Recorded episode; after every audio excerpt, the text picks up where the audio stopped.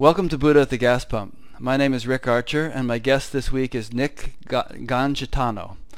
And uh, before I get started with Nick, I just want to make a couple of quick practical announcements uh, that I haven't had a chance to make. Um, one is that if you're watching this on YouTube, we're, we're recording this in high definition, 720p, and you can switch to 720p and then expand it to the full screen of your monitor. Uh, so it's more like watching it on TV. You don't have to watch it in a little window. That's why we're doing it in high definition. Uh, second thing is that uh, my big accomplishment this week was I managed to install a uh, automated uh, mailing list system on, on batgap.com. So if you'd like to receive an email every time we post a new interview, uh, you can sign up there and just your name and email address and uh, I'll be able to notify you. And the third thing I just want to say is that um, once in a while I get a complaint from somebody that I talk too much during these interviews, and uh, I want to confess that I'm guilty of that, and and I'm working on it. Um, it's like Larry King said, if I'm talking, I'm not learning anything. So I try to keep my mouth shut. But keep in mind that this is a, a long form uh, show. It's not we're not we don't have a time constraint. We sometimes go two hours, and so it sometimes turns into a bit of a discussion rather than just short questions followed followed by long answers. And guests sometimes say they appreciate that because it gives them a chance to rest their voice for a second. So, having said all that, uh, welcome, Nick. Thank you for uh, taking the opportunity to do this. Hi, Rick. Thank you. Thanks for having me. Yeah.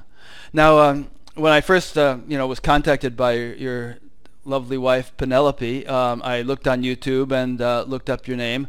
And what a person finds if they do that is um, a bunch of videos by a, a, a, guy giving spiritual talks and some videos of a football player kicking 45 year, uh, yard uh, field goals for Penn State.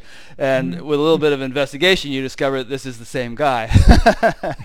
so, so that's a pretty cool juxtaposition that you don't ordinarily come across. Um, were, did, were, you, did, were you like injured in a football play and you're a walk-in now, or uh, how did this? Uh, oh well, Rick. Um, actually, you know, I uh, I did. I played with them and I injured my knee back, uh, you know, about a year or so out of the out of the uh, collegiate league uh, after. And being with Detroit, I went with Detroit Lions for a little while. I injured my knee while I was there, and so I never really followed through on the rehabilitating and and uh, you know trying to make another go at the uh, the pros. I just um, uh, went into business and did that for for about four years or so. So yeah, I never really felt, but I coached. I ended up coaching for about 25 years. So. Wow. Well, as they say, you know, NFL stands for not for long. Yeah, yeah, that's true. You make that's... your money until your body gets destroyed. yes, that's that's true. Everybody seems to take a beating. Yeah, mm-hmm. my cat just joined us. It's very. Oh. You don't see this on Oprah Winfrey. There you there go. You go. so, uh, how did you uh, segue from football player to uh, spiritual teacher, or did somehow those two things overlap? Well, I um, I actually, when I was in college, uh, one of the things that they suggested I do was take a sports psychology class, uh, and so I took a sports psychology class and I began to practice relaxation, Jacobson's relaxation, and uh, began to drop into very deep states of uh, meditation without um, really knowing why or how. Um, I had always had uh, some exposure to, uh, I guess you would say, Eastern spirituality. I had a um, the autobiography of a yogi was on my bookshelf as a child. I didn't even know what it really was, hmm. um, but I had had a vision of uh, a uh, the sage Ramana Maharshi uh, at a very young age. Wow. Um, and so, um, not really being able to piece any of this together until much later.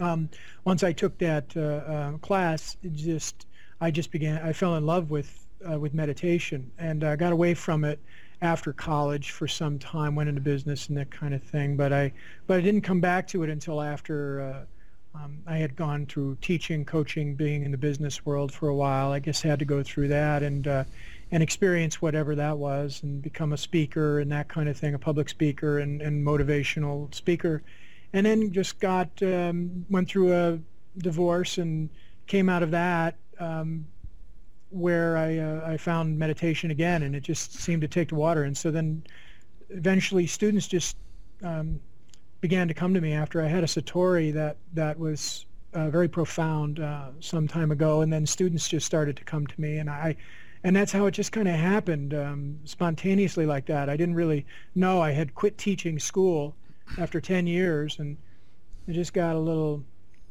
um, disenchanted with the educational uh, uh direction, and and uh, so uh, I didn't really know what I was going to do. and then when that satori occurred, um, that shift, I I just started wandering and um, traveling and studying different teachers and that kind of thing, and uh, and that was it. And then they just it just seemed to reverse, where I ended up being the teacher somehow through people asking questions and that hmm. stuff.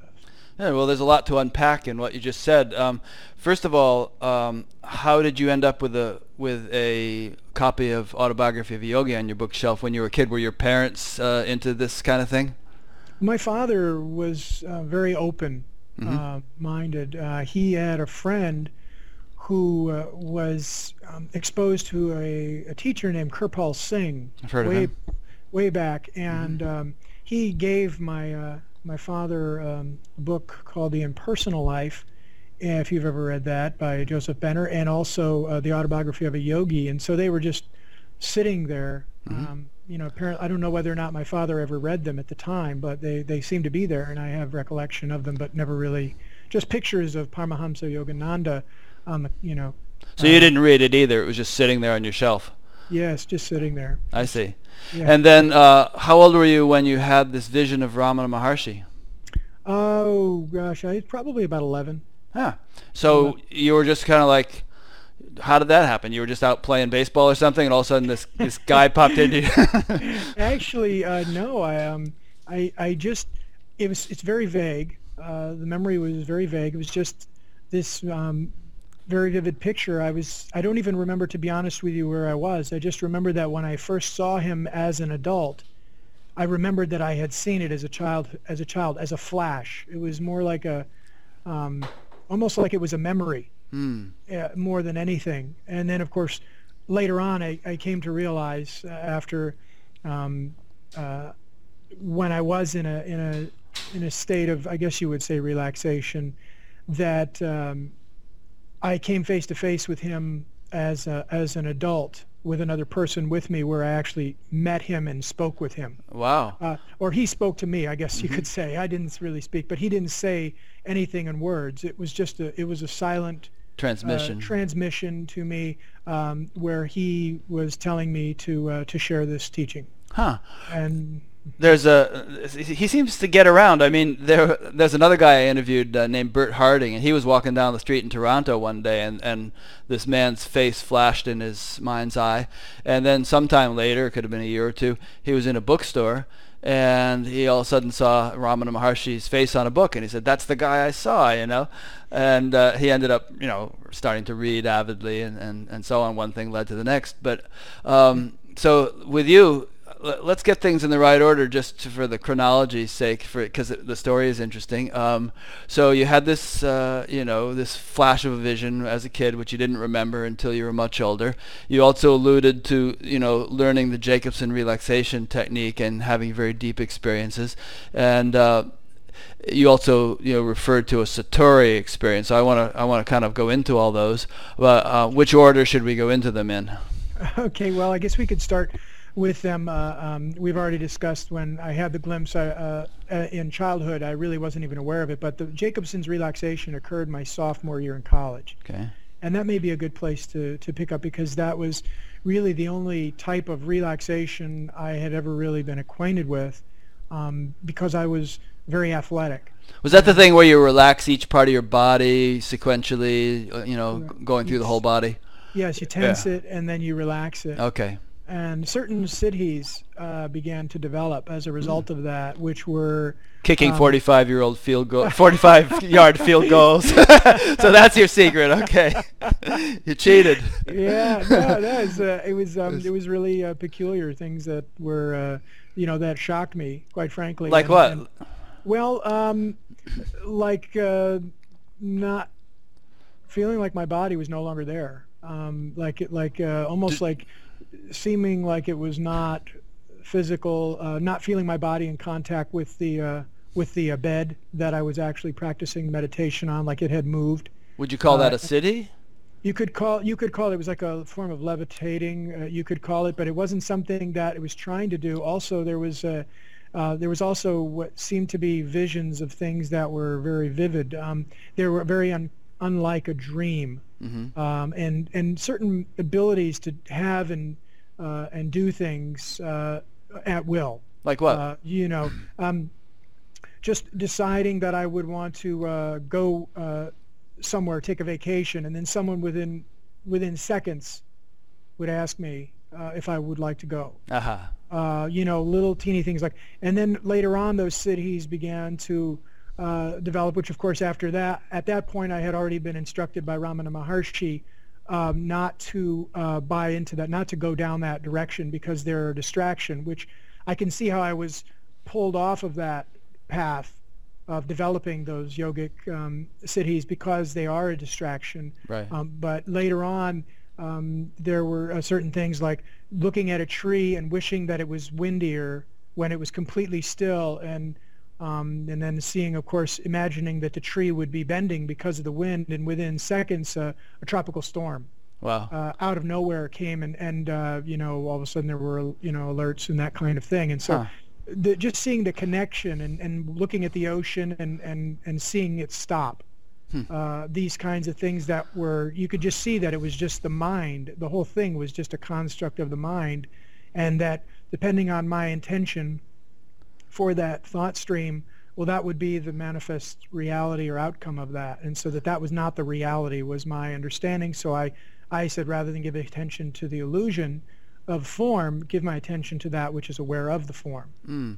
I wonder if you were actually causing the tropical storm or if you were anticipating it or if, if there was sort of a larger intelligence that was operating both the co- tropical storm and the thoughts in your head and that and so that larger intelligence just sort of manifested in both things and there was a there was a congruence.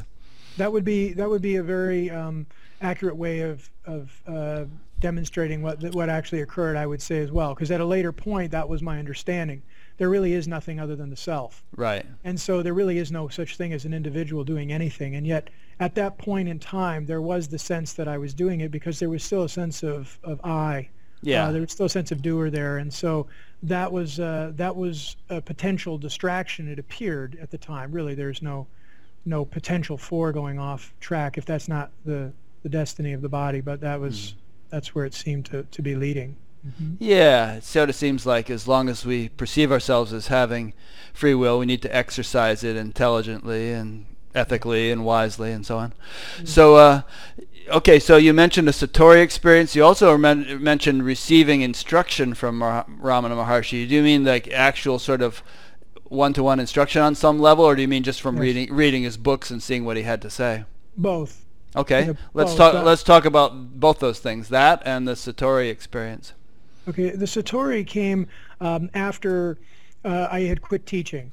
Uh-huh. um, gotten to the point where I could no longer really stay in a in this in a classroom. I couldn't remain there, and I quit and sold my uh, my home and went and lived in an apartment on the beach and Uh-huh. was reading Osho uh, every day for many many hours and meditating about 10 hours a day. Wow. um, just just really just not really even being aware of time to a large extent. And then one day um, walked into the um, uh, Borders bookstore and I uh, saw the spiritual teachings of Ramana Maharshi um, and I was like oh my god that's the guy. That's the guy from the, when I was young and that's when I had the recollection. So I got the book and took it back and threw it on my bed and I glanced over it several hours later um, and I saw a face and I began to cry Hmm. uh, profusely and I didn't really understand why that was occurring um, but it was very profound and uh, I just dropped into a very deep state of, of stillness and um, then I began to read it and several days later I had an excruciating headache um, somewhere you know in the center of my head um, and I went for a walk on the beach uh, or uh, the boardwalk really near where the beach is in Hollywood Beach and as I was walking I took a deep breath and I relaxed and upon that relaxation in that that instant, there was what appeared to be more like an explosion, like a like a everything uh, uh, where I just completely felt like I disappeared. I became the entire uh, non-phenomenal, uh, you know, effulgence throughout existence, and and there was no sense of me, but there was a very profound, deep state of presence, you know, awareness of now, and everything was very vivid and very clear and and luminous and so that was that was a satori. Now that lasted that that sense of bliss that that came through that lasted for about nine months. Mm-hmm. Um, and so uh, there was, of course, still a remnant of of I uh, there because there was a feeling that I was in bliss, that I was, you know, that I had awakened, that I had realized, and this kind of thing. And so um, there was a certain uh, super ego arrogance that began to develop at that state. Um, and this is um, very consistent with what happens with a lot of yogis who work in the Kundalini system. Um, Spiritualized ego, they call it. Yeah. Yes, yes. And so that was that occurred, and then of course um, uh, I woke up one day with uh, the thought of uh, committing suicide. Huh. Uh, that was uh, the polarity of it. Um, Why? there was no rhyme or reason. There was just all types of thoughts that the um, you know the spiritual path, this spiritual path was uh, evil, and uh, you know all types of uh, past Catholic conditioning mm-hmm. Uh, to the effect of anything other than following the path of Jesus was the devil, and this kind. So all these like very profound sub uh, you know uh, conscious things began to purge in hmm. a very short period of time. Even though you hadn't been thinking much about Jesus or anything for a long time, but uh, but but all of a sudden this stuff started to flood nothing, in. Nothing. Nothing. Now now there was a period of time before that, uh, before I quit teaching, where I would watch this movie called Jesus of Nazareth. Oh, Franco um, Zeffirelli. Yeah. Oh yeah, it. love that. That's beautiful. Yeah, it was a beautiful depiction of Jesus, yeah. and I watched it every day for about six months. Wow. So, uh, you know, and I'm just certain clips of him though that I had knew the exact measurements of the mm-hmm. tapes where I could go and just contemplate, and just being in the presence of that mm-hmm. was so profound and and uh, effective. Um, it brought me into a state where I guess you could say it was my satsang at the time, mm. and and then I um, I got away from that, um, and so then the mind came in and just started creating all kinds of dualities uh, and I, there was a, um, a sense of uh, confusion and, and state of, of again then the fear came in that that I was I had become the evil one. And this kind of stuff this was all just you know in condition into my my thought pattern at a very young age that now was beginning to purge. But because there was no thought for so long when a thought did occur it became a very profound sense of my reality. Hmm. Uh, and so I, I, identified with that. Had you gone to Catholic school as a child? No, oh, no. okay. my, my, one of my parents was a Catholic, the other a Lutheran, and so they decided to just leave me alone. Mm, but you still uh, had still had plenty of guilt packed in there. there, there. there, was still a little bit of that, and, and more more the fear of uh, what would happen if you went down the wrong path, right? The, the, fear of hell and and that kind of thing. But the, the fear that uh, and so it was really strange. It was more secondary, I think, uh, information that had come in more so than the actual conditioning from my parents, because my father, my parents never really talked about it. Hmm. So there really wasn't much there. But that was that was a very um, intense moment. And so then I, from that point on, I said, you know, I need to get some instruction. I need to. Um, there, there's more going on here than I than I'm aware of. And so I went and stayed uh, and went with different teachers and traveled around. And, and then of course there you know a yogi that I knew who was very conscious uh, who I who I went and spoke with and that type of thing. And so there was there were just some very uh, that was a very integral a pivotal moment where mm. I no longer felt that uh, um, the I was uh, enlightened. Uh, there was a recognition it was very intense um, and uh, a lot of fears. And that's when I guess you could say the real sadhana began. That was mm. the that was when all, everything began to get churned up, all the deep-rooted conditioning and and and that type of stuff. And so that took uh, several years, and that began to stabilize. So at that point, the real inquiry had um, uh, the I had had come into uh, focus, and you know. That's interesting. I mean, so you went, you had this big profound satori thing, and then you went through nine months of bliss, and uh, you know, and then this stuff started pricking. And I mean, at that point, many people would say, "Hey, I'm done. I'm awakened. You know, this is it." Uh, but but in a way, you're just you know you're saying I'm just getting started here. Um, so you went and saw all these teachers, and I, I presume you're suggesting that uh, your interaction with these teachers helped to work out all this doubt and, and confusion that had percolated up, and uh, and then uh, and then you say you really started uh, sadhana, you really started self-inquiry. Is is that a fair synopsis of what everything you just said? Very, uh, pretty close. I, I my my understanding after being with these teachers is that my belief then was that these teachers were going to somehow be able to transmit the truth to me. Uh-huh. Uh, and so I recognized that in the ego that was their seeking enlightenment.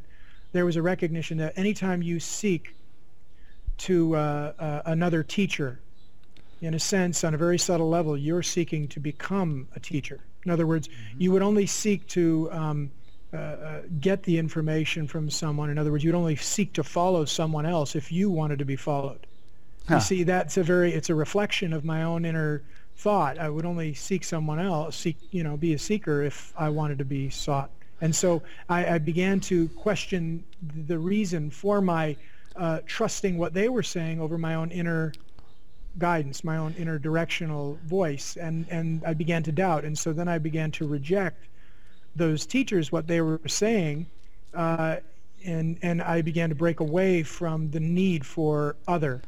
And at that point, I became very aware of the self, uh, the, the, the, the formless awareness that was aware of it all.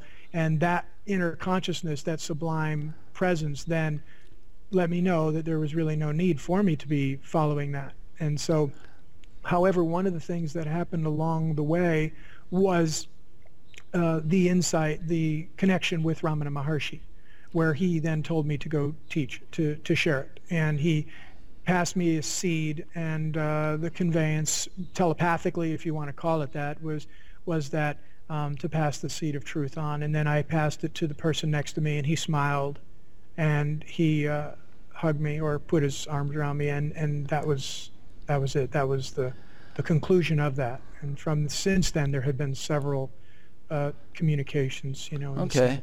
Yeah, I definitely want to get into those. Um, but I mean, so. But just to wrap up this point about following teachers, so I mean, you're a teacher now, and, and people are hanging around you, listening to what you have to say. Um, yes. How is that any different from what you were doing with those other teachers? Right, because well, there was a sense that there was um, my trying to seek them. In other words, to to be a to be you could call yourself a teacher, I guess, in the position that I'm in, but I don't really consider myself, if you will, the teacher as much as just the teaching is coming through this body. There, yeah. There's no sense. There's no sense that I am doing the teaching. Might that uh, not have been the perspective of some of the teachers you were visiting? Most definitely. But it was but, so. But, but but your orientation to them was flawed, correct. is what you're saying. Correct. Th- there correct. was this there was this needy sort of I thou kind of a thing going on.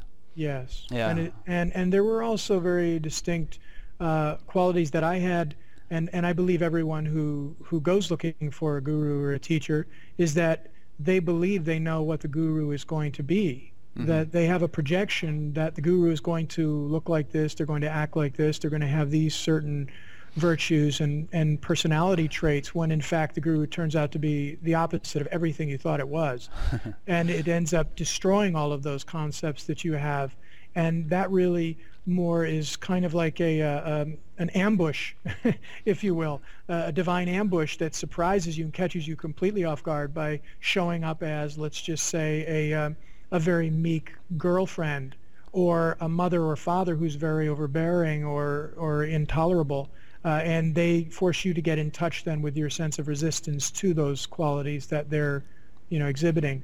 And so rather than looking for it in the way of um, someone who is speaking to you in discourse or pontification uh, this became uh, very evident to me that it was more important that it came in a very natural, spontaneous way as, as it pertained to me because I was a school teacher and therefore I was looking for someone to teach it to me in the way that I was taught, you know, knowledge in a in a very traditional uh, academic setting, and that that's not the way that it was going to be communicated. It was going to be communicated very directly through profound experience and insight uh, you know, as it pertained to, to this particular organism. So would you discourage people in general from visiting teachers, or would you say more like, you know, be prepared to have your preconceptions shattered and, and you know, be open to, you know, I mean, approach a teacher in a in a mature way, and and don't mm-hmm. don't be sort of uh, you know you have to understand the relationship properly. It's not that there shouldn't be such relationships but that they should be entered into with a proper sort of maturity or understanding or something. W- would you agree with that? Yes i would say whatever is is exactly what's supposed to happen. Mm-hmm. and so uh, also be wary of anyone who calls themselves a master or uh, who allows themselves to be called master in any way to me, those are um, those are signs of the superego phase that I was discussing. Um, one who knows that there is only one master, and that's the I am. That's the formless awareness. There is no such thing as a separate individual master. Anyone who believes that does not understand the true notion of what self-realization is. They're still they're still in that stage of uh, trying to uh, maybe develop a following or trying to accumulate things. And, and there's, this is nothing wrong with this. It's just to say that I am a master or to allow someone to say that there is only one master. There can only be one master, and that is the infinite intelligence that runs it all. And it has nothing to do with the form. It has to do with the formless dimension that animates it all. And so this is just, there's just a very slight tweaking that needs to occur there nonetheless, it doesn't mean that there's anything wrong with them. It doesn't mean that they're intentionally trying to deceive. It, it just means that there is a, a, a touch of tweak. just, just, just who is it that thinks they're the master? Well, wasn't didn't wasn't Christ addressed as master, and perhaps Ramana Maharshi as well? Yeah. Doesn't doesn't mean that they had egoic tendencies. It just it means that they were masters, you know, by which by definition means that they were residing in that universal, you know, self as that. Yeah. Uh, but people see them as, you know, I mean, people can only perceive from their level of percept consciousness, you know, and, and you look at someone like Christ and you think, whoa, he's great, but you're not seeing, you're not seeing through his eyes. You're not seeing him as he sees himself, you know, which is that universal consciousness, right? Um, so I'm I'm just kind of playing devil's advocate here and suggesting that what you're saying is not necessarily universally true. There may be instances in which someone is addressed as master and yet they aren't gripped by the taint of, of ego.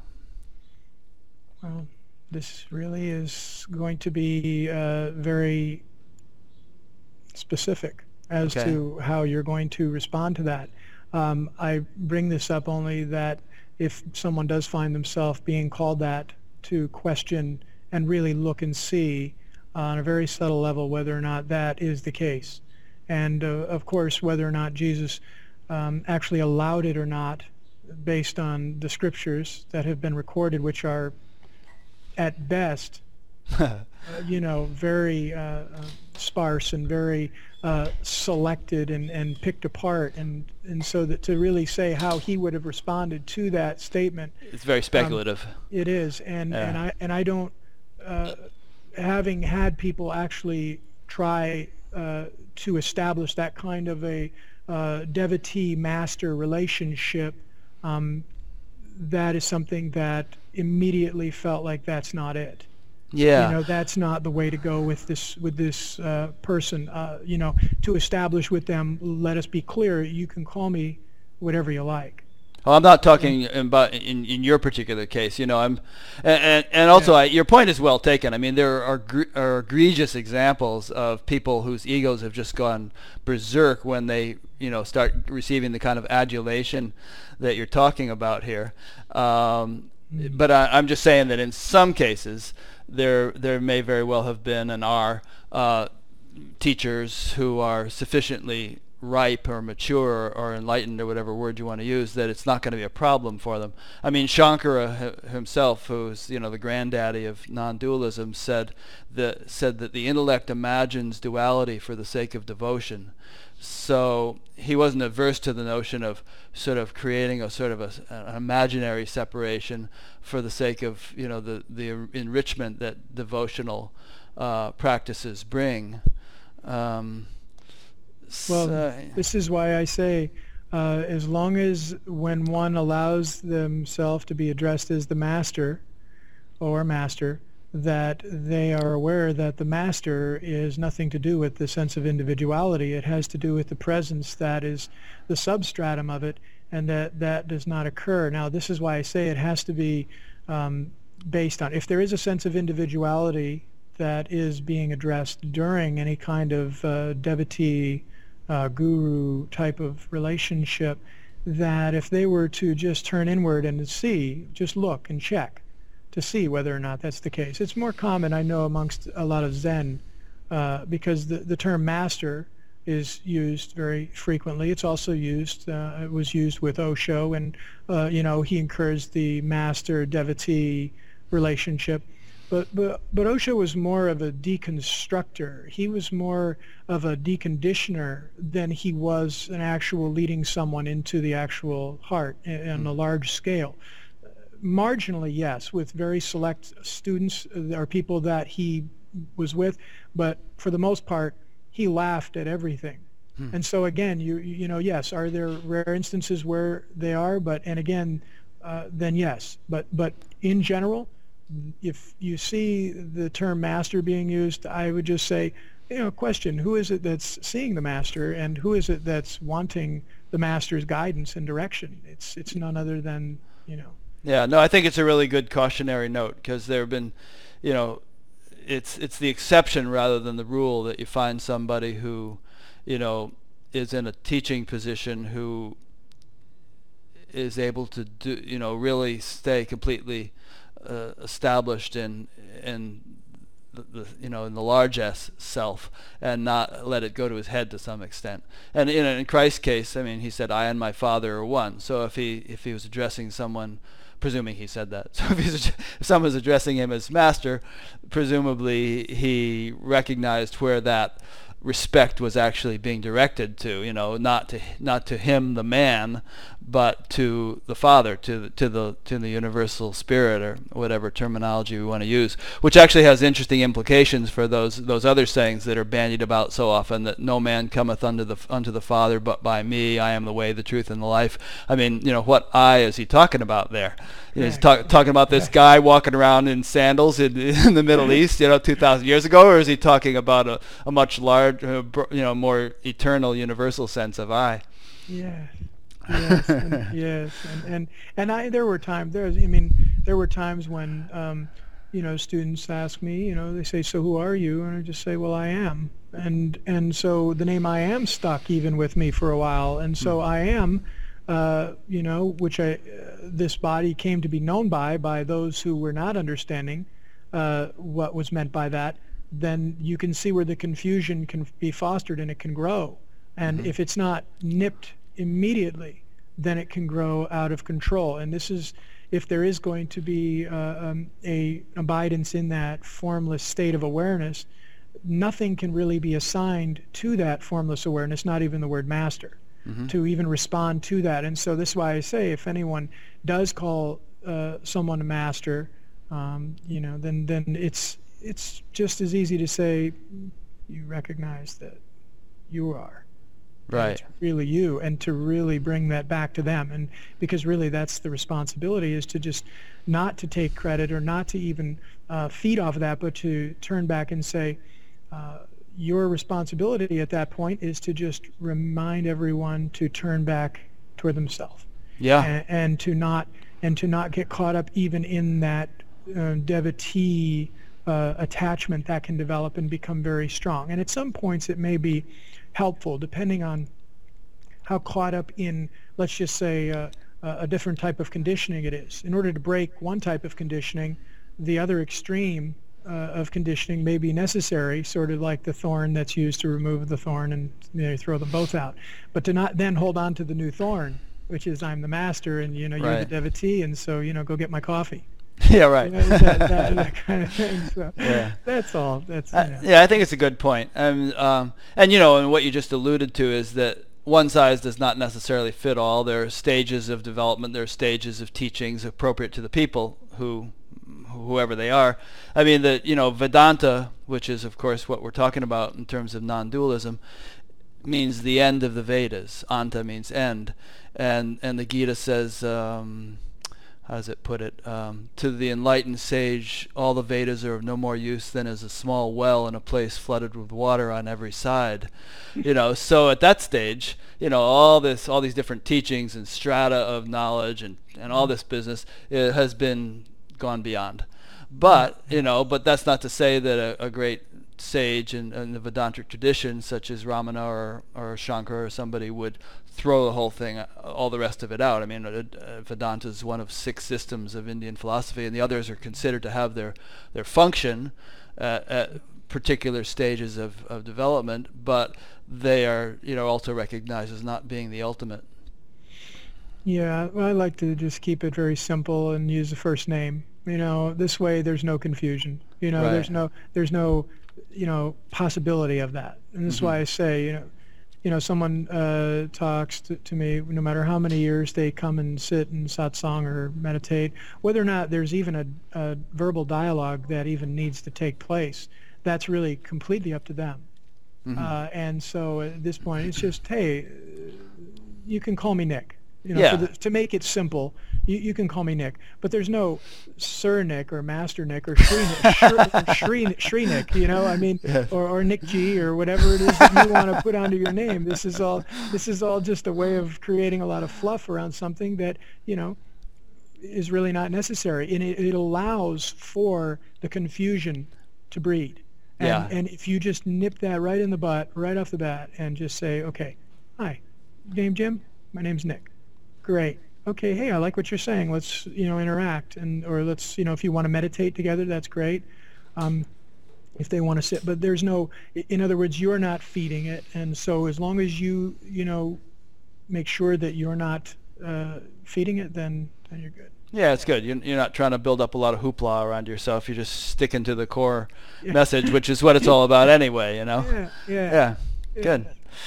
Um, so you you mentioned that you had you've had several kind of interactions on a subtle level with Ramana Maharshi. That uh, there were some transmissions or teachings or something that took place. Can we talk about those? Sure. Um, not really uh, much to say in the fact that they were more a look um, and a smile uh, and a touch like in um, meditation or something, he would come to you. Either that or spontaneously. Um, I'm, meditation is kind of a difficult word to really describe because at some point you don't know whether you're meditating or not. You just are. So I'm not really sure at what point meditation stopped. Mm-hmm. Uh, you know, and it just became the natural realization of, of what always is. So I'm not really sure whether there was meditating at that time or if there was just uh, being and then the the image occurred, mm-hmm. uh, and it was either at some kind of a conveyance. Um, it wasn't him speaking to me in Tamil. Uh, he wasn't speaking. You know, he wasn't. None of that was occurring. It was just very. I understood in in his actions, and this was what I felt to be um, very powerful because it didn't require it. If it had been words, some one might be suspect as to whether or not this image coming to my mind was like the one that occurred earlier uh, when I became very, um, you know, frightened. Uh, and so at this point, there was none of that. This was this communication occurred in a way that could, was unmistakable.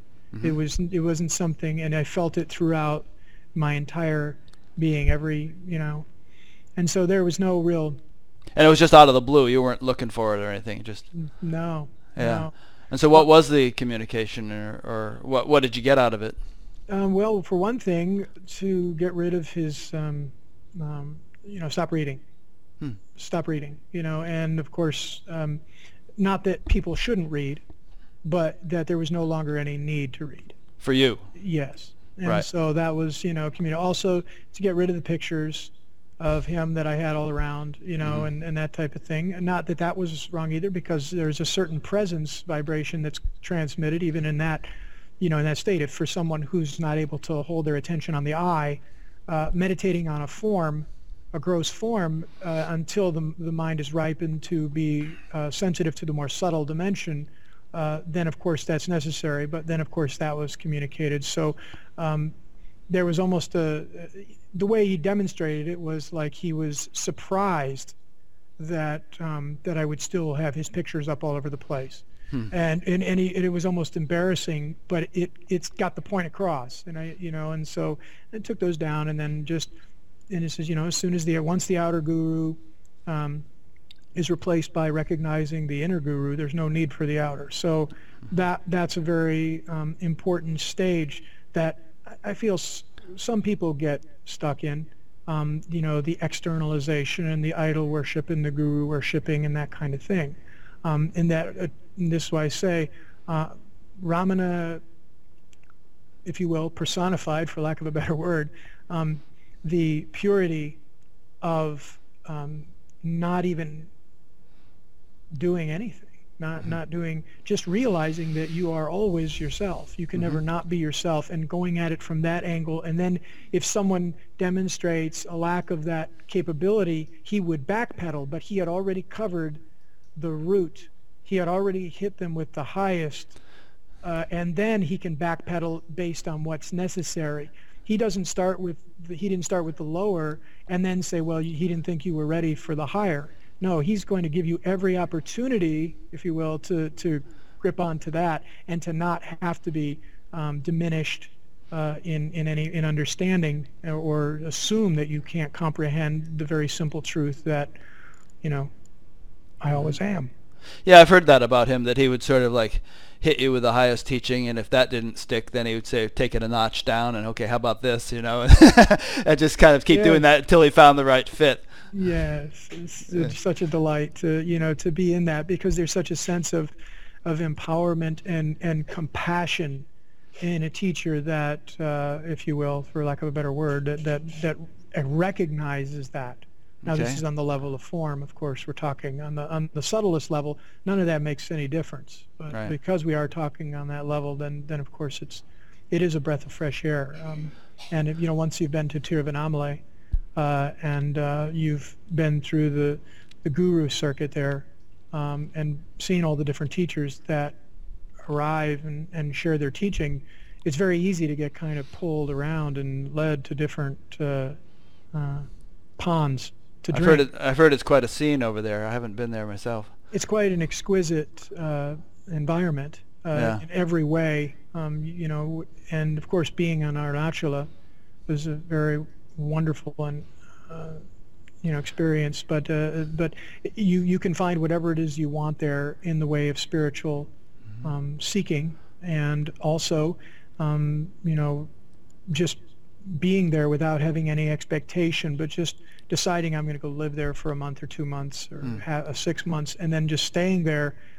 and allowing whatever is going to occur to to occur without having any expectations. Because if you have an expectation then of course the mind will gladly accommodate you by creating circumstances and experiences that will make you feel that that's part of the awakening. But but the awakening is has really absolutely nothing to do with experience at all.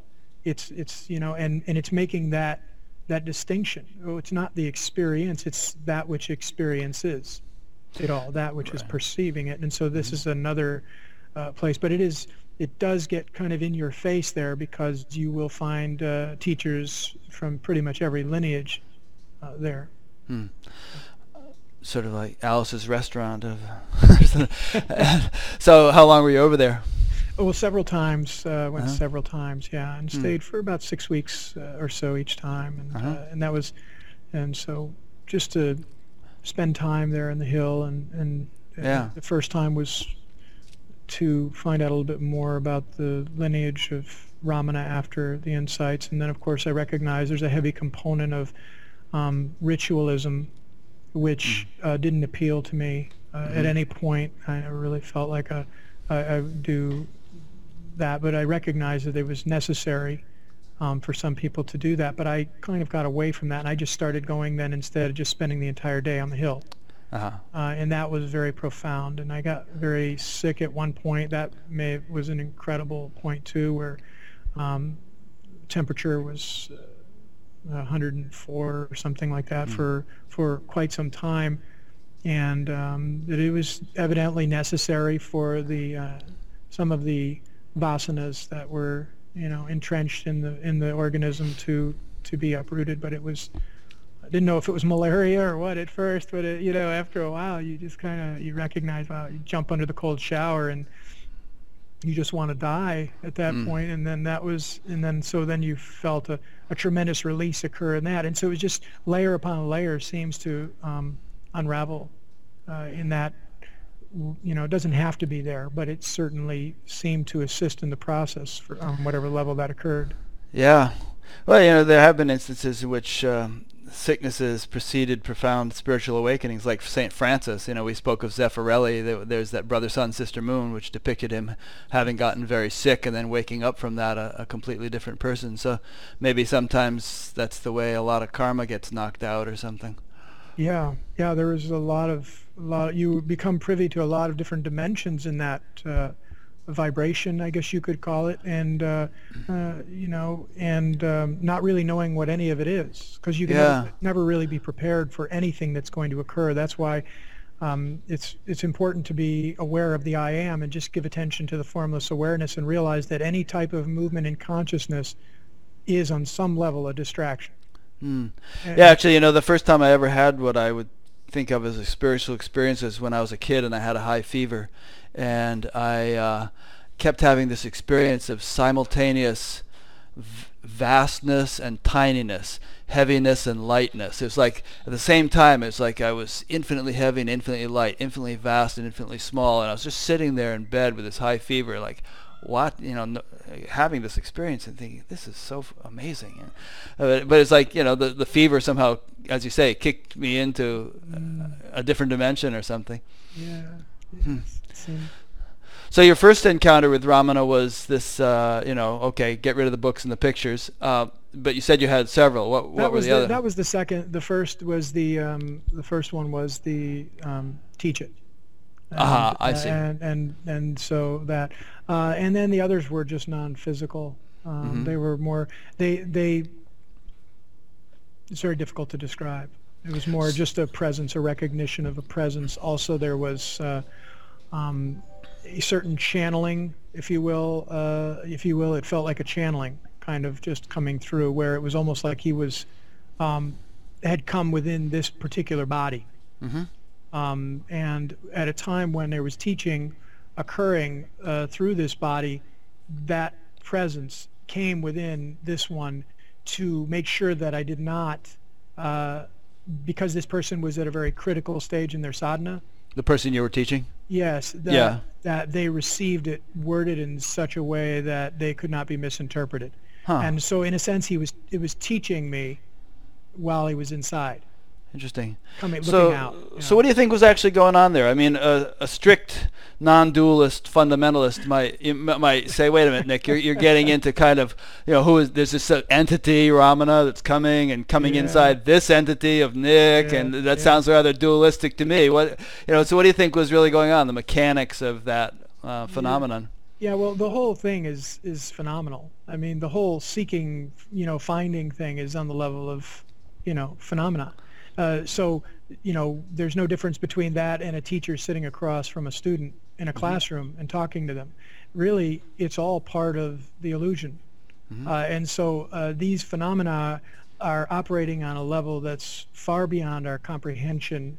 Uh, for me to speculate as to why that happened or or to be able to explain to someone who is a um, you know a so-called pure uh, Advaitist um, you know that can't be explained. Jesus used many you know dualistic terminology as well, and so did other teachers. It's it's really just it's the struggle of trying to explain what cannot be explained. Words need to be used. Mm-hmm. And so, in that regard, I mean, I can't make any sense of it. All I know is that it was the so-called phenomenal uh, depiction of the nominal reality. Okay. And, and and and and so how that manifests they do mirror, you know, they are in a constant state of reflecting. And so uh, somewhere, depending on where you find your, your sense of self, you will, if you will, intersect that transmission or that experience. And every experience is based on a, I guess you could say, a vibration, um, uh, where you're, in you know, getting in a yogic phrase, you know, that you can interpret that in different ways based on chakras and all that kind of stuff. But really, it's all just uh, a, a, manifestation of the formless awareness. And so I like to keep it as close to that, as simple, you know, as possible. I don't really know why certain things happened. I don't know why uh, um, why sometimes I even referred to God as Father uh, for a while, uh, you know, because that seemed comforting at the time uh, you know, for whatever reason. But there came a time when there was a recognition that, you know, there's no separation between you and the Father to make any, you know, uh, alluding to the to anything contrary to that would be to go astray. And of course, but there is a series. There are a series of stages that someone goes through before they let go of that, um, before those concepts. Even non-duality is part of a duality. Mm-hmm. You How, know, because non-duality and duality are a duality in and of themselves. You know, they only exist because of each other. In uh-huh. truth, uh-huh. in truth, there's really neither. There's because there's all. It all exists within the one. Right. And so, you know, this is where if you become attached to a dualistic perspective or a non-dualistic perspective, you've missed the point. It's really somewhere in between and including both. I love that. You you couldn't have said it better. Uh, brilliant. Um, and and t- people do that do tend to get a little bit uh, lopsided to one side or the other, you know, and, and adamant about it's only this way or it's only that way, um, and it I think it misses the point. It, Nisargadatta said, and I've said this in several interviews, that, that um, the ability to embrace paradox and ambiguity is a good measure of one's spiritual development or whatever, you know. yeah, beautiful. Uh, yeah, yeah. He's, well, he just he had a, a way of stating things that was uh, yeah. quite, quite beautiful. Um, what I find helpful is to take the example of a you know common thing. I mean, take this this cup for instance. I mean, on some level, there's a cup, you know, and but then a, a sort of molecular chemist or something might say, no, it's just molecules. And he's right. There, there is no cup. It's only molecules. And then maybe an atomic, an atomic physicist might say, there are no molecules. It's only atoms and he's right too. On that level, it's only atoms. Where, where, are the molecules? And then you know, a quantum physicist might say, well, there are no atoms. It's only these virtual fluctuations, uh, uh, you know, in the in the vacuum state. You know, and he's right also. You know, so on all these different levels, you know, the, each has its own level of validity, and one does not actually invalidate the other. Uh, and somehow the the whole package is each of those things is true, and they're all true together and they all kind of fit harmoniously without contradiction or conflict. And that's the way the universe is. Yeah, that you know, this is um, an excellent point because part of the realization when it really drives deep is that everything that has ever been said is true, and it's also not true. Yep. You know, so you can you know, from that perspective. So to argue with somebody or to, you know, say, well, you know, you're really, you know, that it's kind of, you have to take one direction and you have to run deep with it if there is uh, an intention, let's just say, to pound a point home. But there really is no individual pounding the point home. And uh, but at the same time, there is because yeah. there is the appearance of a separate individual who's getting awakened. Mm-hmm. And so, for the sake of the infinite intelligence playing all the roles, something needs to occur and in order for that to to express itself in, in in this particular density. Uh, you know there's a lot of people who get into the spiritual thing and they're they get caught up really in the letter of the law rather than the heart of the law. And what's important really is is the presence that comes through in what's being communicated. And if we if we tune into that state if we tune into that presence and we we recognize we can resonate with what's being communicated rather than let's just say what the the you know the literal translation is you know depending on on what the situation is. So this is why um, you know we'll have people that would appear to be more uh, present uh, that will come through and they will have a mastery of the Advaitic principles and uh, you know maybe can even speak Sanskrit you know um, got it all together. And yet someone who doesn't understand anything and acknowledges that is in a state of surrender. Uh, they don't understand why any of it is but they're happy. Mm-hmm. and there's a sense of peace and that's really the, the objective. That's the focus is to is to be at that point where the intellect is not constantly critiquing and analyzing breaking things down and you know into quarks and bosons and muons and leptons and whatever it is that goes on right i mean that that's we can do that and you could probably make a good argument or a good case you know depending on you know who your audience is but really if you the highest uh, um, message is that there are basically two paths, and they really are one. You know, there's surrender and there's self-inquiry. Hmm. Every spiritual path ultimately fails. Every one of them, because ultimately it leads to Well, surre- it, beca- surrender. it becomes its own undoing eventually. Yes. Yes. Yeah. They they fail because because you will never find the answer. You will never find nothing in something. Right. Until, Well, that's but that's in a way that. that's like saying, well, the boat fails. You know, it gets you across the river, and uh, then you get out of it. But yeah, the boat doesn't fail. It's just like it, it's uh, it's it served its purpose, so you get off. Well, there. I mean, yes, and and, and again, this this too. For at least this is you know um, my perspective on it is that uh, you can believe that it was necessary for you to do everything that was done, um, and and and but then there's also an individual that had to be there in order for that perception to take place. That I had to I had to meditate for 10 hours a day for two years in order for the satori to occur. Now that's a speculation. Um, it did happen that way because that's exactly what's supposed to occur. It's perfect. And so if I say, well, now run around and say, okay, everything is perfect, everything is perfect, to somebody who doesn't think it's perfect, that doesn't really help. Right. That doesn't really create transformation. It's important is to tune into the space, to the stillness, and so that you can identify with what their dilemma is. And having compassion is really just seeing them as already being the self. hmm See everything as being the self. And by being that, then whatever information needs to flow through your mouth or in the way of the movement of your body will happen naturally without any effort on your part because your attention is just given to the self. And, and, and of course, the infinite intelligence knows exactly what that needs. Yeah. And so as long as there's an individual there, it's like Ramana Maharshi said, it's like the blind leading the blind. If you're trying to teach someone, it really doesn't um, doesn't really support. So this is where being exposed to a lot of different teachings can be beneficial, and, and it can also be a, a hindrance depending really on on really where someone is. So that's why you know again say the surrender uh, is the result of the path failing. Someone mm-hmm. will try to do everything they possibly can. They will count prayer beads. They will sit in meditations, zen, whatever they want all day long, do all these things. Maybe stand on their head, you know, do some pranayamas, whatever they whatever they do. Ultimately, they're going to get so frustrated that they're going to say, "What in the hell's going on here?"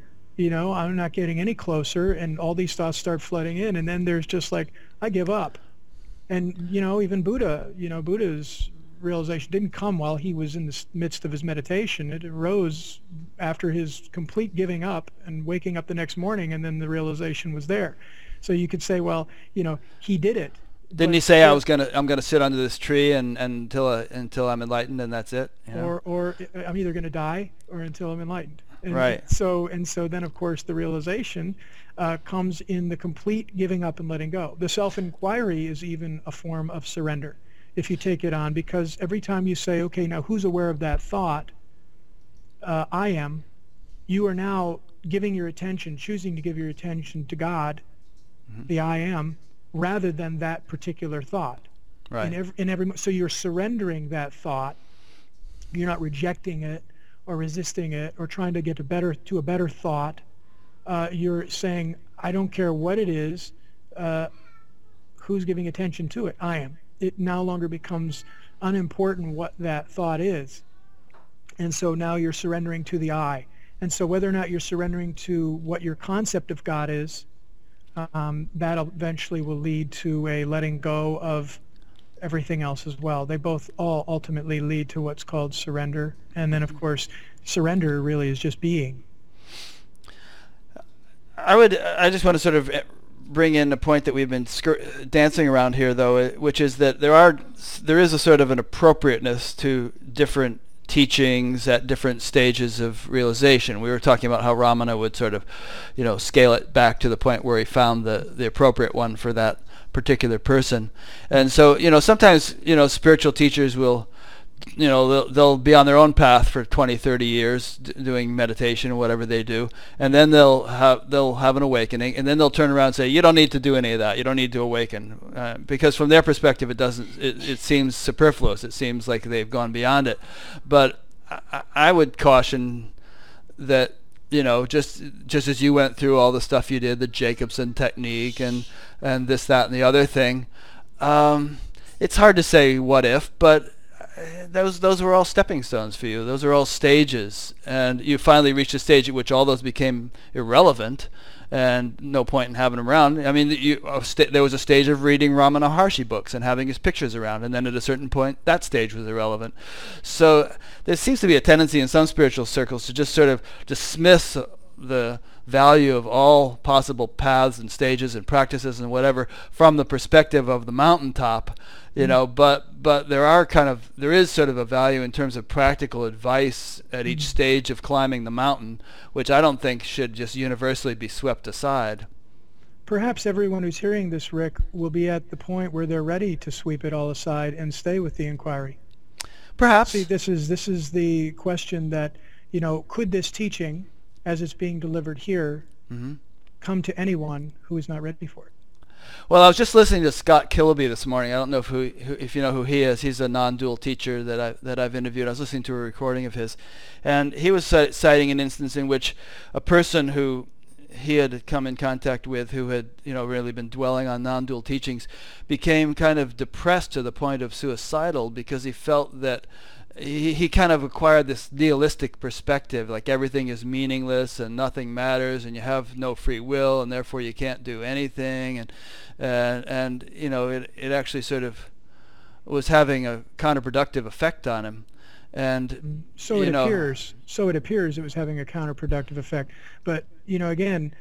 Having the faith in the infinite intelligence, nothing is counterproductive. Even if the body were to take its own life, let's just say, that would in fact be the destiny of that body. And the infinite intelligence will have again succeeded in accomplishing what was necessary at that time.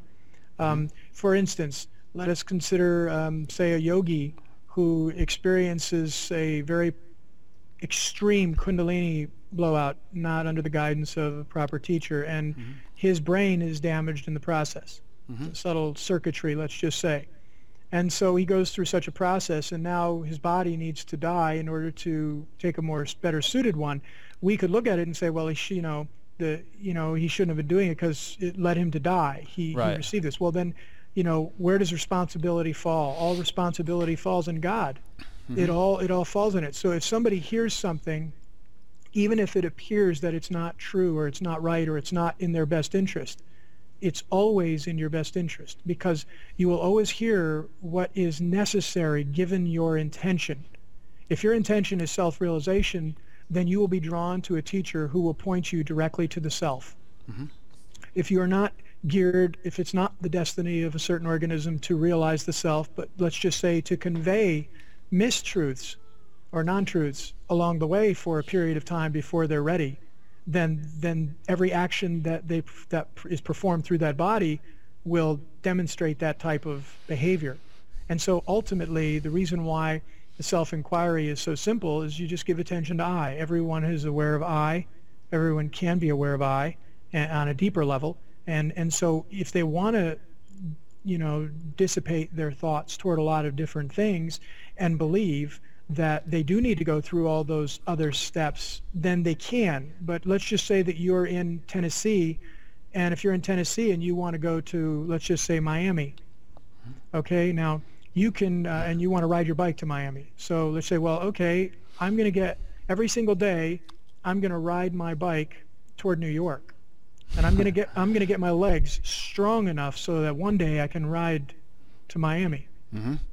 But all you really had to do was just start going toward Go. Miami, and your legs would have gotten strong anyway. So you would have eventually. So again, it, these are all just different ways that the mind can create uh, distractions and say, well, you didn't need to do it, but I mean, the whole idea and really the most compassionate thing you can do is assume that everyone can handle the self-inquiry, which is the most direct path, and see them in that light mm-hmm. so that that consciousness then permeates their very belief system, their limiting belief system that I need to go through 20 years of asana, I need to master, you know, this, and, and which is really all just a, you know, it's just an egoic ploy to make you believe you have to go through all the certain steps. There really are no steps. There's just I. And, and, and there's just now. And, and, you know, whether or not you deliver it in the way Eckhart Tolle does, where you just say, feel the now, you know, mm-hmm. become aware of the presence right now, or if you say, get hold of the sense of I, and just keep your attention there and you say, well, I can't hold my attention there all the time. Okay, well, that's just a thought. Who thinks that they can't hold their attention there all the time? Or who thinks they need to do pujas for, you know, for three lifetimes before they're ready to actually turn inward? Well, you do. And so, so the I, as long as you get in touch with the I, and you see, all really the sadhana is, from my perspective, is it's not about what you think about. It's reversing the direction of consciousness if the mind is externalized and going toward things, no matter what that form is, that is externalized mind. But as soon as you say, uh, turn attention towards self and turn inward, you have succeeded, if you will, at reversing or neutralizing the conditioning, the tendency for the mind to go outward toward those things, which is really the primary focus of the self-inquiry. It's not to ask the question, who am I? It's to reverse the flow so that you can become caught, so the I can become caught in the heart current and withdrawn into the source, into the heart where it then vanquishes. And so this is why I say it doesn't really matter. If somebody wants to do yoga, um, you know, that's that's great. If somebody wants to read the Bible, you know, do all these and read all the different scriptures, that's fine. Just don't forget yourself in the process.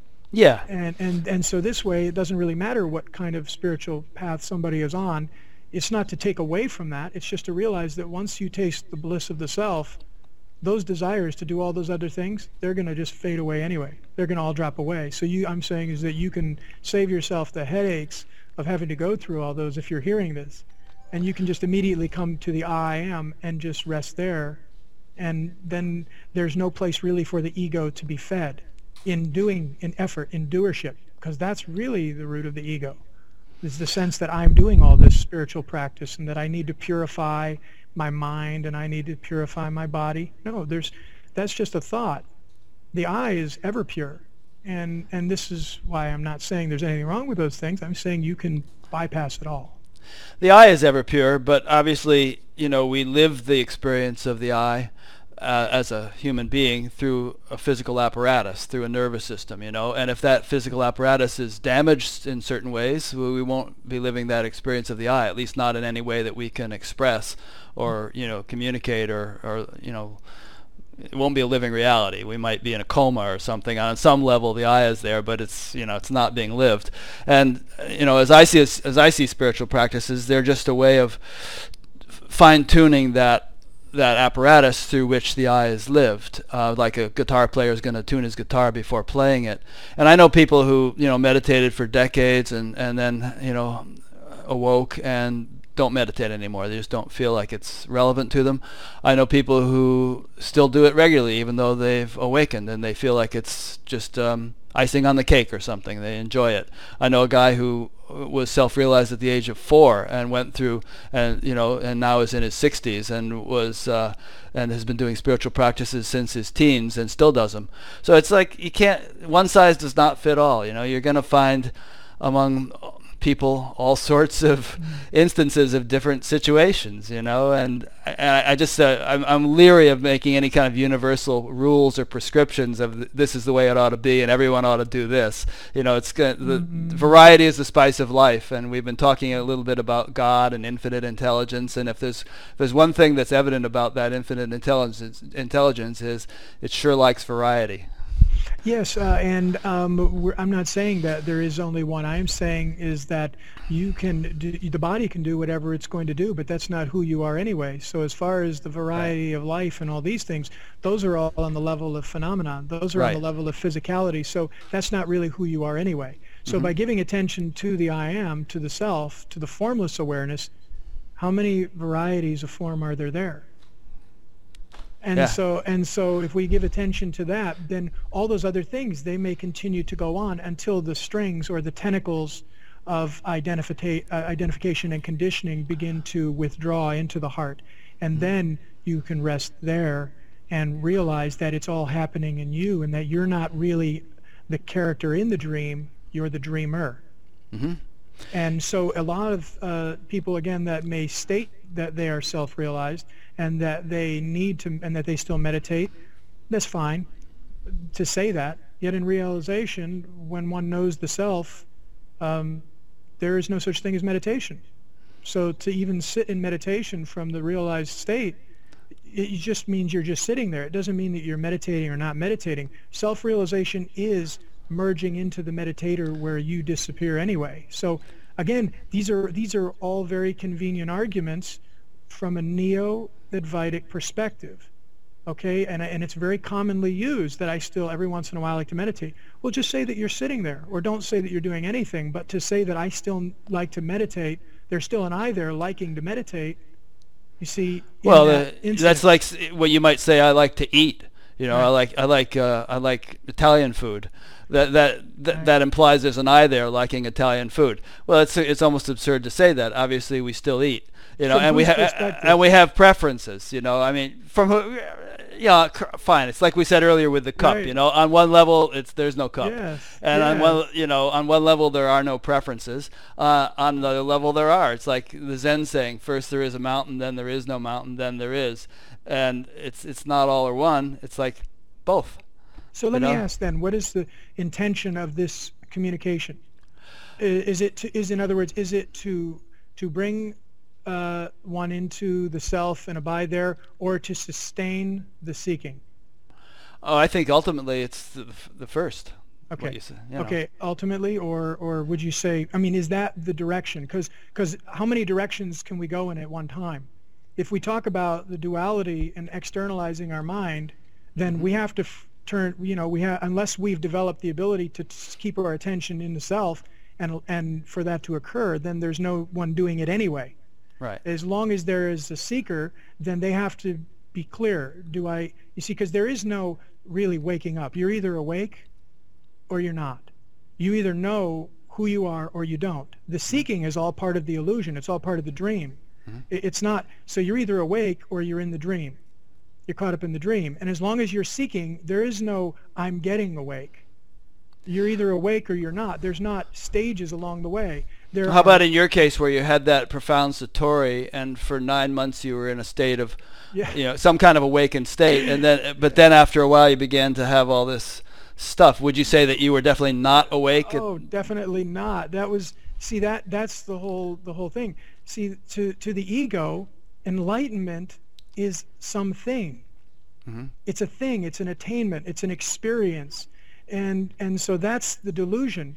Because no matter how uh, still you may feel that you are, as long as you are identified with forms, even experiences such as bliss, kundalini rushes, uh, sator, whatever that is, there's still someone there that's believing they're doing it. And that's why I emphasize that that was a distraction. That was a uh, an egoic tactic um, in order to uh, convince you so that the, the mind does not continue to, in other words, to break the sadhana to break to break the, the continuum of turning inward and to break that pattern because again the ego the illusion maya survives because of the tendency to rehash the old patterns of going out and attaching onto things. And it will make your experiences that much more elaborate in order to seduce the mind hmm. you see into going back out and taking those forms.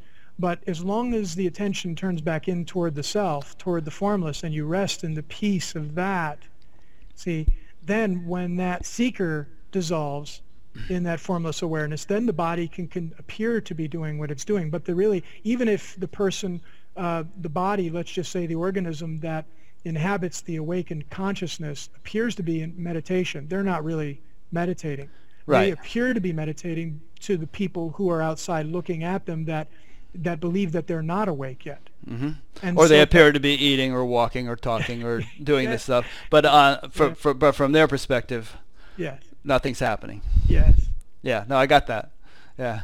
Oops, That's good. hold on, my screen just went off here. Oh, there we go. Oh, Okay. all right, you look good. There so, So, um, what else? Uh, so, do you? This, this is an out of the blue question, but do you, um, on some level, believe in reincarnation? well, uh, Do you, th- do you think that's a phenomenon, that uh, part of the mechanics of the universe? I think it's as real as this reality is. Okay.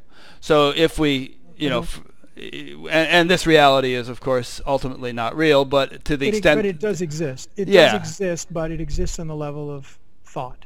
right? And so, as long as we identify with the mind, then yes, there is reincarnation.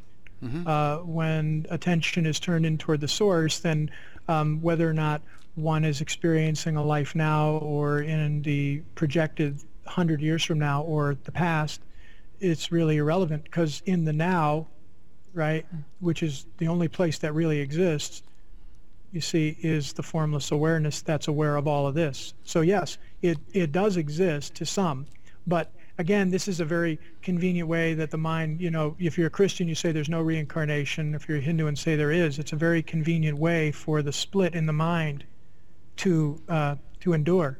Uh, you know, the the conflict between the two arguing schools. They're both right, Mhm. and they're both incorrect. No. Right.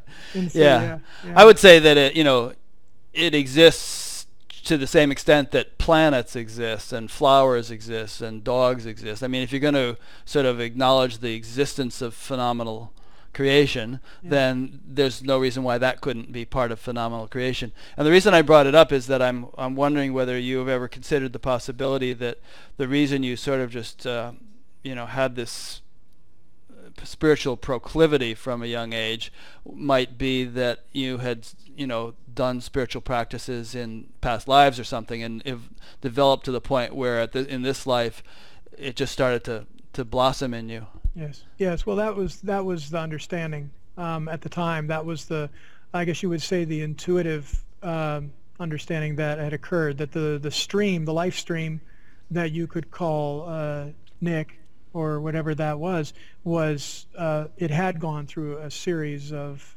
experiences that you could divide into separate lives. Mhm. You know, um, and you could say, well, that he was a devotee of Ramana Maharshi in a past incarnation. You could say that. did, did you get some Uh, inkling of that or are you just speculating That was that was a um, that was the feeling. Okay that- so you, so you could have you could have been around there during his lifetime whatever That- yeah, and now that was while there was identification with form, even Uh-huh. though it was in on the level of form within the dream. Mhm. Uh, but again, um, now there's a recognition that was all just a movement in consciousness. So I can call it whatever I would like, but really it, it can all be reduced to this: the mind, when it is moving, you see, when it is in movement, it creates duality. Mhm. When it's not moving, when it's still, there's not. And so uh, whether or not that's reincarnation or whether or not that's this incarnation or even a future one, um, you know, that those are all basically lumped into one category. They're all on the level of form. Mhm. So, so in other words, the ego is when the mind is externalized, and the self is when the mind is turned inward. good that's a nice pithy way of putting it Yeah. I mean, that could that could be remembered as a sutra, sort of. You know, the, the Yeah. ego ego is when the mind is externalized, and the self is when it's turned within. Yeah, it's Yeah. easy. And there are some yogis that actually believe they that make statements that I still have three lifetimes. I still have four more lifetimes until my realization occurs, which is Th- really They said they told you that you do. no, no, that they do. Oh, that they do, I see. That there's really, you know, that that's they've accepted their fate, Mm-hmm. uh, and that is just a thought. The fact that I have three more lifetimes or four more lifetimes, number one, it makes you know time in the future a reality, which Mm-hmm. you know only exists in the level of mind. But as soon all they have to do is say, well, who thinks that? Yeah. I do. And so now you're back at the I, and so the conditioning begins to to unwind. Hmm. And so you can see how if you buy into the dogmas of the various different yogas and religious systems and philosophies, that it's very easy to get caught up in that. And that's why I don't say there's anything wrong with those. I- I, just simply point to the fact that whatever it is that you're giving your attention to, if you just ask who's aware of that, and you turn inward until the conditioning of consciousness begins to find that current, there's like a, it feels like an inward current. As soon as the mind becomes still, you can feel that flow, that like uh, that movement going inward, and to catch that and ride that inward, um, then all those different thoughts they really just kind of drop away. They have no strength. It's like the mm. you could say this the the the scripture about the burnt rope, you mm-hmm. know, this and and this type of thing. It, nothing has any strength. It doesn't mean that those thoughts won't occur, but they won't have any staying power um, because they're like uh, they're like clouds floating in the air. You see through it, and once you see through it, you're like ah, you know, yeah. Why why am I bothering giving attention to that? And and again, only if the intention again, everything I'm saying here is only if one's intention is self-realization. Because some people may say that they want to awaken, but really underlying it, that's the ego saying it. Uh, you know, that's making that accusation. Really, it doesn't want to wake up. It wants to seek for a couple of years. Mm. And, you know, and, and that's fine too. It's all it's all good. But that's not that's not what I'm talking about. What I'm talking about is someone who wants to really find that place and stay there and not identify with that. It requires your entire mind, the entire mind to be focused on that. And this is why suffering is such a wonderful tool of awakening. And this is why every spiritual path ultimately leads there. Gets your attention. Yeah, it does. It, because once once you suffered and you realize, wow, I'm not getting anywhere with this, you'll start jumping around to different maybe sadhanas not you in general people jump around to different spiritual practices maybe different teachers mm-hmm. thinking that that teacher is going to say something that's going to jar them um, and that that's going to be they're going to be the sat guru but really it's the sat guru within that's allowing all of these thoughts to even emerge into the into the field of awareness for it to be seen and huh. so this is the joke. This is this is the whole humor of the whole the cosmic joke, if you will, and is that it's really you. You're always here. You'll always be here, and and so we you know we can speculate on the level of form and, and the fun and the games of the seeking and all that. Uh, Satyam Nadeen has a pretty interesting book out. Uh, you probably heard of it from Seekers to Finders. It's a uh, I haven't read that one. I read Onions to Pearls, but I, I haven't read Seekers to Finders. Yeah, it's, it's, yeah. Where is he these days? I don't know. I haven't. You know, I haven't. I've never met him. I, I've just. Uh, I just uh, saw. He came to my town and I saw him speak, but I ought to track him down and interview him. I'll, I'll try to do that. Beautiful guy. Yeah. Beautiful. Yeah. yeah. He awoke in prison in in South Florida. Yeah. yeah. as good a place as any, right? Yeah. yeah what the heck? so how long have you been teaching now? Well, um, gosh, it's probably been. Uh, I don't. I guess the first student that came. He was in two, one, 1998, uh, but that was not. That was, you know, pre-awakening, so to speak. That was, you know, that was when I, I was again making the statement that I was, you know, awake and that kind of thing, running around, you know, and and uh, touting that. Um, I would say, you know, authentically, really, seven years, eight years. Okay. You know? And uh, so, what are the fruits among the students you have who have been drawn to you? Um, what kind of uh, outcomes have they been getting? Well, uh, I don't really know. I don't. Um, I haven't really I mean, been focused on keeping them around. My mm-hmm. my focus is to have them understand the basic principles of uh, you would call gnana, uh, mm-hmm. and and to understand the self-inquiry and the reason for self-inquiry, and then to let them go. So, so ha- but have any of them at any point you know, gotten back to you or said, "Hey, Nick, I, I, wo- I woke up, I got it"? Uh, n- well, uh, my instruction was don't. You don't. don't. You don't need to. You know, there's no one to tell. Mm. You know, once you know, once you know, then then I'll know. Okay. There, there's and so now Penelope uh, you know, she has uh, undergone a, a, shift. She lives here, and that's, mm-hmm. you know, very obvious. Mm-hmm. And so, but that's, uh, but that's a, um, she doesn't really talk about it or anything. Mm-hmm. Yeah. That's yeah. okay, but you know I, th- I think there's some validity to asking that question, you know, because it's like as Christ said, you shall know them by their fruits, and you wonder, all right, well, uh, what is the efficacy of this this teaching you know i mean sure, it sure. is because you're spending all this time and energy doing it and uh, you know you, you, presumably it's for some particular benefit to the people whom with whom you're interacting if you felt mm-hmm. like if they felt like it was of no value to them you would be doing something else or nothing at all so you wonder you know okay well how many of them are kind of waking up, having the kind of awakening you have had? Well, the last the last one would probably be the closest to the way that I would see it would be that not doing anything at all. Mm-hmm. Um, it's the not doing anything at all that makes the transmission effective, if there is such a thing.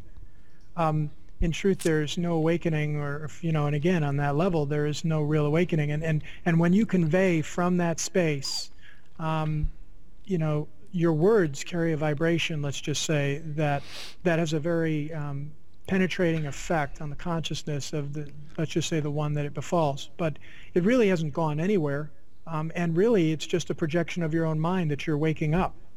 And so this is why I say, if someone comes here, it's that's great um, and if they stick around, that's great too. I don't tell them to leave. Mm-hmm. And I encourage them that eventually you should replace what you're perceiving as being the outer, you know, guru, if you will, with the inner guru. And then uh, if you end up leaving and don't come back, there's not going to be any hard feelings or anyone who's going to miss you. Uh, you know, that's going to be disappointed by the fact you didn't come back. It's just, it's like congratulations, you know, if you if you if you're out there and you and you feel like you're abiding in the self and you're feeling that stillness, then you just continue to watch the dream. And mm-hmm. it's ultimately us, you know, me anyway.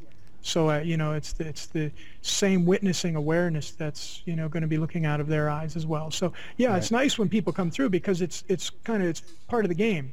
You know, it's, it's, it's part of the fun to, to watch someone who's been pretending that they're, you know, that they're a separate individual realize that they're not. Mm-hmm uh, is really it's it's it's a joyous event. Um, so you, I'm sorry. Go ahead. Uh, well, you know, you could you could look at it like this: you have a room, uh, a massive room full of invisible furniture, mm-hmm. and uh, you know, and of course they're um, they're all covered up with. Um, uh, then you you know, you're born, let's just say, and and then all of a sudden. Um, uh, people start running around and throwing sheets over them and covering this furniture up, and now it appears that they all have some shape and then maybe some people are around, and so they're covered up with sheets too. And you have all these. So you have some that are running around, covering up everything and trying to give it form and trying to make it visible, make it into shape, while you have others that are running around, taking the sheets off, awaking them.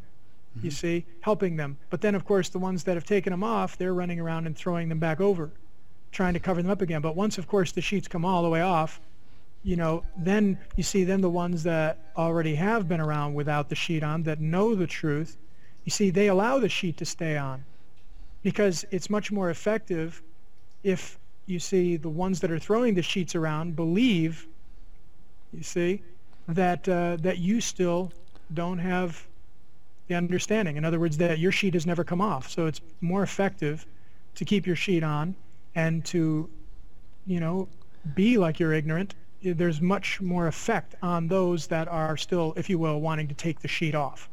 Mm. And this and this is this is um, very similar to the uh, the story of uh, uh, Brahma and Maya. You know, part of consciousness is trying to keep the illusion alive, while part of it is trying to awaken. And you see, and that's what keeps the balance. That's what keeps mm-hmm. the play alive yeah. It, it, it's it's a game, and so as long as you realize it's a game and it's all in fun, then you don't take anything too serious, and uh, you know you can have a, a fun. You know, who is it that's pretending that they don't know? Uh, but you ultimately you're seeing that underneath it all, you're very seeing everyone is already being awake, but pretending to be not awake mm-hmm. is the most powerful tool of you know instrument of awakening that there is. Because to see everyone as the self, as already awake, causes that reality to, to befall them. Right.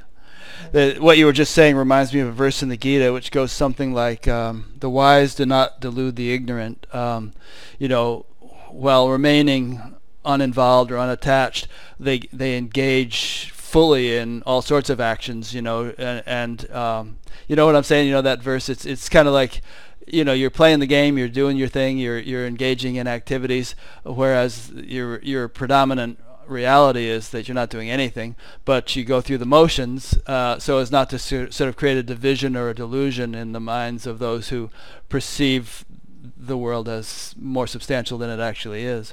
Yes, yes, and Ramesh has a beautiful one too. Ramesh uh, Balsekar, he says that you don't have free will, but you still have to live as if you do. Good point. Yeah, and Ramana said that kind of stuff too. I mean, he uh, definitely advocated uh, you know, virtuous action, and, and, and you know, he didn't sort of absolve people of the responsibility to behave in a moral and, and compassionate way. Just you know, he didn't sort of write the whole thing off as illusion. He can do whatever the heck you want.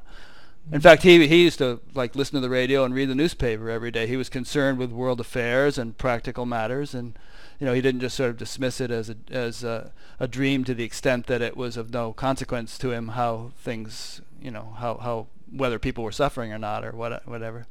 Yes, yes, yes. It's it's uh, uh, as far as uh, Ramana uh, was uh, interested in in these different worldly affairs, he often uh, used these things in order to formulate anecdotes like teaching tools. for awakening. And so he it was important for him to to do that. Not so much that he was interested in what was going on in the world he, but but he used them.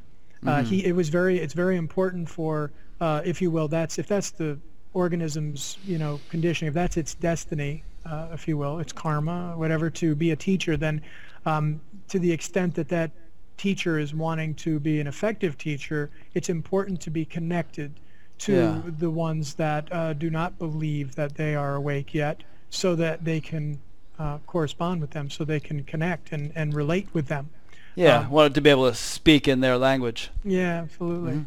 absolutely in fact penelope you know she's she reminds uh, you know, sometimes that that's something that's necessary uh, when when that is lost sight of uh, you know and it, because sometimes it's just like oh well they don't want to and so she'll you know she has a very soft uh, way about her where she'll you know she'll go get them and she'll say no you just got to be patient you know you've got to be and there's a certain see now there's the personality uh, which has absolutely nothing to do really with the presence that's actually perf- that's actually you know penetrating or doing you know whatever it's doing and so uh, you know as long as you believe it's the personality then then we lose track of it but as long as you um, or we believe that it's just occurring anyway and that these bodies are just forms that are occurring in that uh, awakened consciousness then it's like um, ice sculptures all floating in a big pool Mm.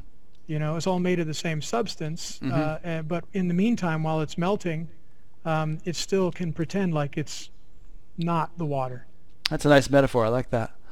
Um, you know how you know how you had the period of you had your satori and you had the period of nine months where you thought you were enlightened or something, and then you kind of realized you weren't. Um, is there any possibility in your mind that there could be another such awakening that uh, that would make you look back on, on, on your present situation and think, "Whoa, I thought I had it, but this is even more somehow you know clear or fundamental or whatever." Do you think that's possible, or are you done? No, that's well. It's you know, there's. Um, I mean, the, there's that was an experience, Uh huh. and uh, this is not an experience uh, at all. This is more uh, what's aware of the experience. It's abiding in that realization. It's like once you you may be in the cloud, pretending you're a cloud, and if your cloud changes into the shape of another cloud, you could say, okay, that's enlightenment. So as long as you're identified with clouds, then you can say, okay, that one's better than the one I had had, so that's enlightenment. And so as long as you think enlightenment is an experience, then you can fall under that misconception and fall into that trap. But as soon as you realize you're the sky, Mhm. then you can't make that misunderstanding again. So, it's- so it's- you would characterize your nine-month thing as an experience, even though it Oh, was, yeah. even though it lasted so long. I mean, usually experiences are more, they come and go more, more quickly than that. You know, you, I mean, this was apparently a 24/7 condition, right, for Well, nine it- months. it evidently felt it needed to construct a very elaborate uh, retaliation uh, in order to keep, uh, you know, in order to keep the dream alive. So it, it it evidently felt it needed uh, that extent. Also, there may there are a lot of different things that can occur within the physiology of the body that prevent it from occurring quicker. It's very difficult to say. Hmm. Um, and so uh, um, also circumstances and environments and, and that type of thing, where you live, whether you're exposed, like I was never on the computer uh, or doing any types of external things, so there really wasn't a tendency to really need to externalize much. Hmm. Uh, there were resources that were built up where staying inward, uh, you know, for extended periods of time in nirvikalpa samadhi, you know, were were possible. Uh-huh. Um, but uh, and so you can sustain the illusion of being awakened by entering into the nirvikalpa state regularly. Um, but that's different than sahaja samadhi. Sahaja Interesting. samadhi. Yeah. So there are still some seeds there. Uh, and so you know when the seeds are there once you realize the uh, truth. Of course, there's a there's a, a there's a period of uh, unwinding, if you will, that occurs after what would be considered sahaja, Mm-hmm. uh, and there's no such thing really with the nirvikalpa. It doesn't really happen that way. It's that's why you know it's an experience. There's still someone there thinking of something, and the the nut, if you will, the sense of me that is seen as being, oh, that's what I thought I was.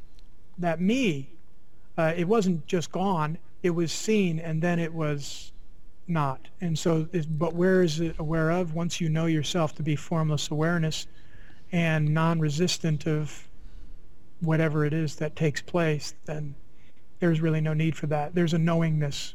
That's mm-hmm. all. That's all that really can be said. I, I heard a yogi say one time that there are you know yogis in the Himalayas who you know are in the, in a sort of a, a state like like your nine month state and you know feel like they've got it and then they when they die they're quite surprised to discover they hadn't actually been liberated. Um, they just but the circumstances of their life and, and, and all allowed them to sort of perpetuate that that feeling or the sense of liberation but it wasn't the final thing even though they you know they thought it was. Um, Yes, it's very common. do you also find though that um, in I mean, do you find any sense of in maturation or enhancement or progress or anything, or is that all sort of like nonsense words to you now? I mean, do you, do you feel like there's sort of a an, a refinement, for instance, in your sensory apparatus or, or anything else that your the whole you've referred to the physiology several times as being instrumental in enabling uh, the, any sort of experience to be taking place. Do you feel like your your physiology is refining in some way now over the days, weeks, months, years, so as to enrich or you know clarify or enliven or whatever adjective you want to use um, your your experience of life? Well, it would change. You know, the body changes, experiences change, um, Mhm. but there's no confusion as to the reality. Mhm. Um, so there's no sense that uh, that I'm changing. That, that Right. Well, I'm not. that- I'm not referring to the the essential I changing. I mean, granted, that's not going Right. to change. But in terms of the way that's reflected or expressed in Mhm. your life as Nick, is there Mhm. some is is the Nick character somehow still undergoing some kind of um, refinement, which is enabling this character Nick to function more uh, in a in a more smooth or profound or you know it still learns. yeah uh, okay It still it still learns, and it still you could call it evolves um, Mhm. on some level. Um, you could say that the body does go through that series of natural phenomena that occurs. You know that you could call the prarabdha. hmm you know uh, karma of the body if you if you wanted to but um but that's um but that's not my my my where my attention is uh, Right. generally from time to time it occurs to say oh that's different that's changed or or you know the body does change it grows older it gets gray hairs it you know gets a little fatter and you know a little hunched over and you know Yeah. that kind of stuff you know but um but it doesn't really uh, you know it has different foods that it likes it grows Mhm. through its preferences uh, and that kind of thing but uh but there's not a really a fixation or a rejection or resistance or an attachment to those things. okay Uh, there are still some uh, predispositions, like uh, you know certain foods that that you like uh, that Mhm. still that still linger. Uh, Yeah. You know, but there's not a if you don't get it, you won't linger. You may even get irritated if they don't have a certain food that you like at a restaurant if you go out. Um, and then uh, you know you may demonstrate. There may be a demonstration going on that you're very disappointed and irritated, and then within a second it's completely gone. There's no Mm. lingering of that, you know, of that behavior, so to speak. Or how about if the Lions have a crappy season? Does that bum you out? well, that's I, I, I don't you know I don't know thi- uh, no actually it doesn't no not anymore. There was a time time some not too long ago that it did, though. There was still, still interest in that. Yeah. well, the re- the reason I brought up the question is that you know some teachers say that even after self-realization, there's a further refinement that takes place or that can take place, resulting in kind of more subtle perception or you know growth of the heart, for instance, more love, compassion, that kind of thing. Even though the self is not going to change any, it's it is what it is, and it's realized. There's still kind of a, a, a an evolution of the vehicle, you know. Yeah, there there was um, earlier I spoke of a um, there's a period uh, after what you you could call the shift, um, the stabilization period, and I think that that would fall within that. Um, mm-hmm. it, it can, of course, but that I think those are just personality traits. The personality over time, uh, it it loses a lot of its vigor. The, when the physiology changes of the body, um, you know, the adrenals change, so the amount of uh, you know adrenaline and all those types of things, the hormones change, all that. Those are just natural phenomena I think that happen within the body, but. Uh, but the realization is it's all encompassing. It's complete any type of uh, subtle uh, perceptions, they would all just be considered part of the movement and consciousness, not the right. stillness. And so, um, yeah, I mean, you could perceive it that way, but I don't think that that's enhanced um, by the realization of the self that you know would have occurred whether or not the self was realized through that particular organism. Huh. Okay. Good. Yeah. So. Uh, we're kind of reaching a point, I think, which you could wrap it up. But is there anything you feel like we might want to cover that I haven't thought to ask about or anything? Oh no. Not, okay. very Been, thorough. Very good. thorough. Uh, so obviously, I'll I'll have this. Uh, well, people can watch and listen to this in various ways. And they, for instance, if they're watching it on YouTube, they might not realize there's a website where you can watch all these interviews. I do one a week, and so that website is batgap.com, B-A-T-G-A-P, and um, stands for Buddha at the gas pump. And uh, yes. th- there I will have. You know, a little bio of Nick and a photo of him, and also, and you'll send me that bio, and then whatever um, links you want me to pr- put in it, like a link to your website, so that if somebody's interested in, you know, studying with you or something, they can get in touch. Okay, Rick, Good. thank you so much. Uh, been a real pleasure. Yeah, thanks. I've I've really enjoyed this, and thank thank Penelope for me. She was you know very uh, well organized and mm. pleasant to deal with in, in setting this up. She yeah. she is. She's wonderful. Thank you, yeah. and I will let her know. And uh, Rick, anything that we can do, uh, you know, to support you in your um, your business and sharing this with people, mm. we'd love to assist. Thanks. Well, it's not a business; it's more of a a, a hobby. But maybe oh, it, maybe at some point it'll become a business. That'll be great. oh, well, wonderful. Yeah. yeah. thank you. And uh, um, again, uh, feel free keep in touch if there's anything we can do to support you. Will do. Thanks. So next week, um, everyone, I will be um, interviewing uh, Mandi Solk, S-O-L-K, who lives in Great Britain, and uh, she is also a non-dual teacher. So hope you'll watch then. Thank you for watching and see you next time.